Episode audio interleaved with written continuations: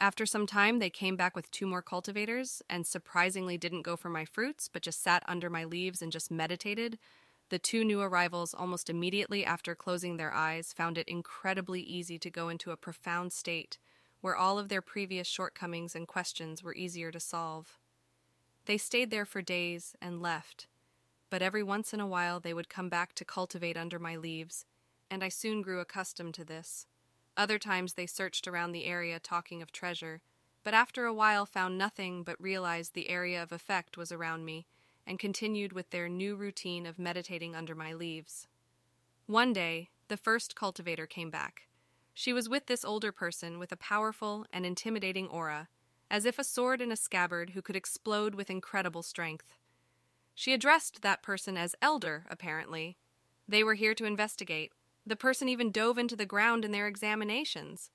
But eventually they ended up where I was and murmured, This tree is very slightly vibrating. Maybe it got connected to a very minor energy vein in the earth, or just maybe encountered some sort of fate where it may even come to life.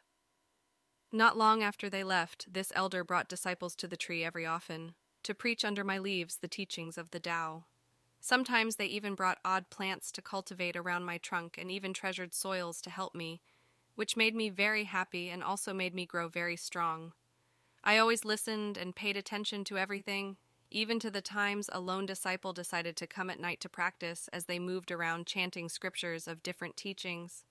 One day, during a very crowded preaching of the Tao, I finally couldn't help it.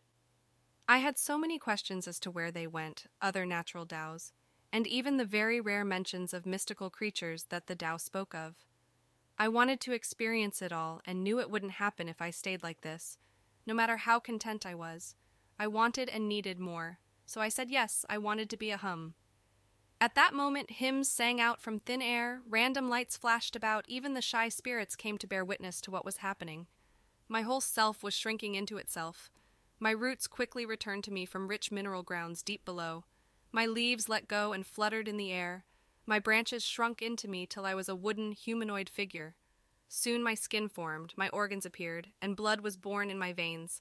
The most wonderful moment was when my heart, yes, my heart first started beating. I was alive. I was a human and I could become a cultivator. I slowly raised my head and realized I had curly green hair on my head, and smiled, not just with my being, but with my face, which also had lovely facial muscles beneath it. I first tried to speak, but felt an ache and realized my lungs had no air.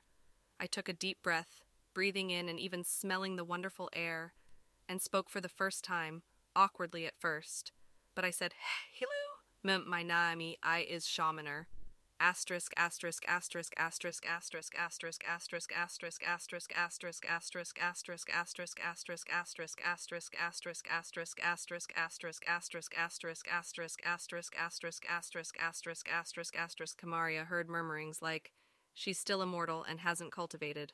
Others saying, She's a special case, she has no soul, incapable of even understanding cultivation. It's a miracle she even survived, and much more so if she actually obtained an ancestral spirit. With a sad shake of their heads. Some even found her misfortune amusing and were ready to enjoy the show. She ignored them and placed her right hand on the stone that quickly grew warm and started humming until suddenly images started manifesting around her. There was a silhouette of a large humanoid creature with long arms and hair all over.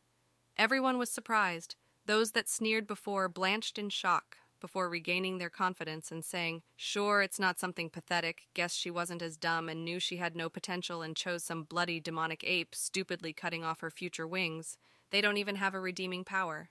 So, besides having quick and easy power, it's the same as closing off your future for quick strength. Bet she won't even get higher than three stars in aptitude.